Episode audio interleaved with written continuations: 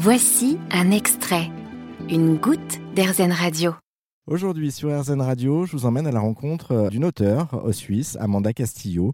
Euh, l'an dernier, elle a sorti un conte, Une drôle d'aventure dans mon assiette, un livre paru aux éditions du Cèdre. Euh, bonjour Amanda. Bonjour Jérôme, merci beaucoup pour l'invitation. Eh bien, bienvenue sur RZN Radio.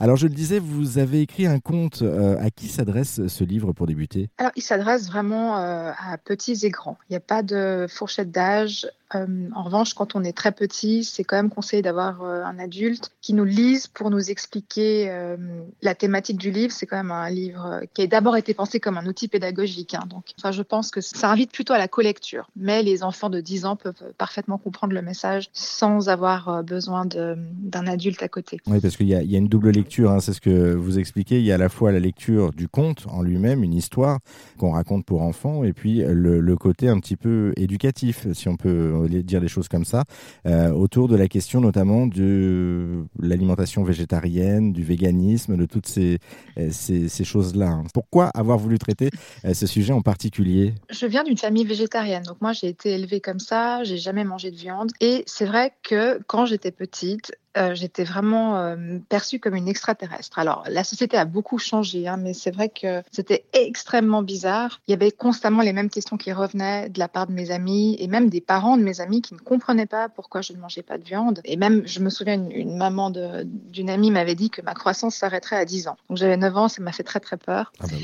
Et j'étais pas très grande. Et c'est vrai, bon, j'ai grandi en Chine euh, une, bonne partie de ma vie. Et ma mère était est blonde aux yeux bleus. Et je me souviens qu'elle m'expliquait quand elle euh, partait euh, dans des contrées très reculées de la Chine, certaines personnes qui n'avaient pas, enfin, elles étaient totalement dans des régions perdues, s'approchaient d'elle pour toucher ses cheveux, regarder un peu ses yeux, parce qu'elle paraissait une extraterrestre. Et être végétarien dans les années 90, c'était un petit peu ça, en fait. M'a touché les cheveux, mais j'étais vraiment perçue comme euh, quelqu'un d'assez étrange. Alors euh, aujourd'hui, c'est plus le cas. Ben, je trouve que la société a beaucoup beaucoup évolué, mais il y a quand même toujours euh, certaines questions qui reviennent, et je pense que ma fille y sera confrontée inévitablement. Donc j'ai écrit un peu cette histoire pour lui fournir des des clés en quelque sorte. Des clés exactement, qu'elle sache répondre aux personnes qui, qui lui demandent où est-ce qu'elle va trouver ses protéines, pourquoi est-ce qu'elle est pas fatiguée en fin de journée euh, Est-ce qu'elle est plus malade qu'un enfant qui mange de la viande Ça, c'est aussi une question qui revient beaucoup. Et voilà, bon, parce que moi, disons que j'étais en pleine forme, mais je savais pas l'expliquer. Donc, euh, j'étais un peu désemparée quand les parents et mes amis me disaient, mais tu sais, euh, tu le sais pas, mais on est en meilleure santé que toi, on a plus d'énergie. Et donc, mon ressenti n'était pas suffisant.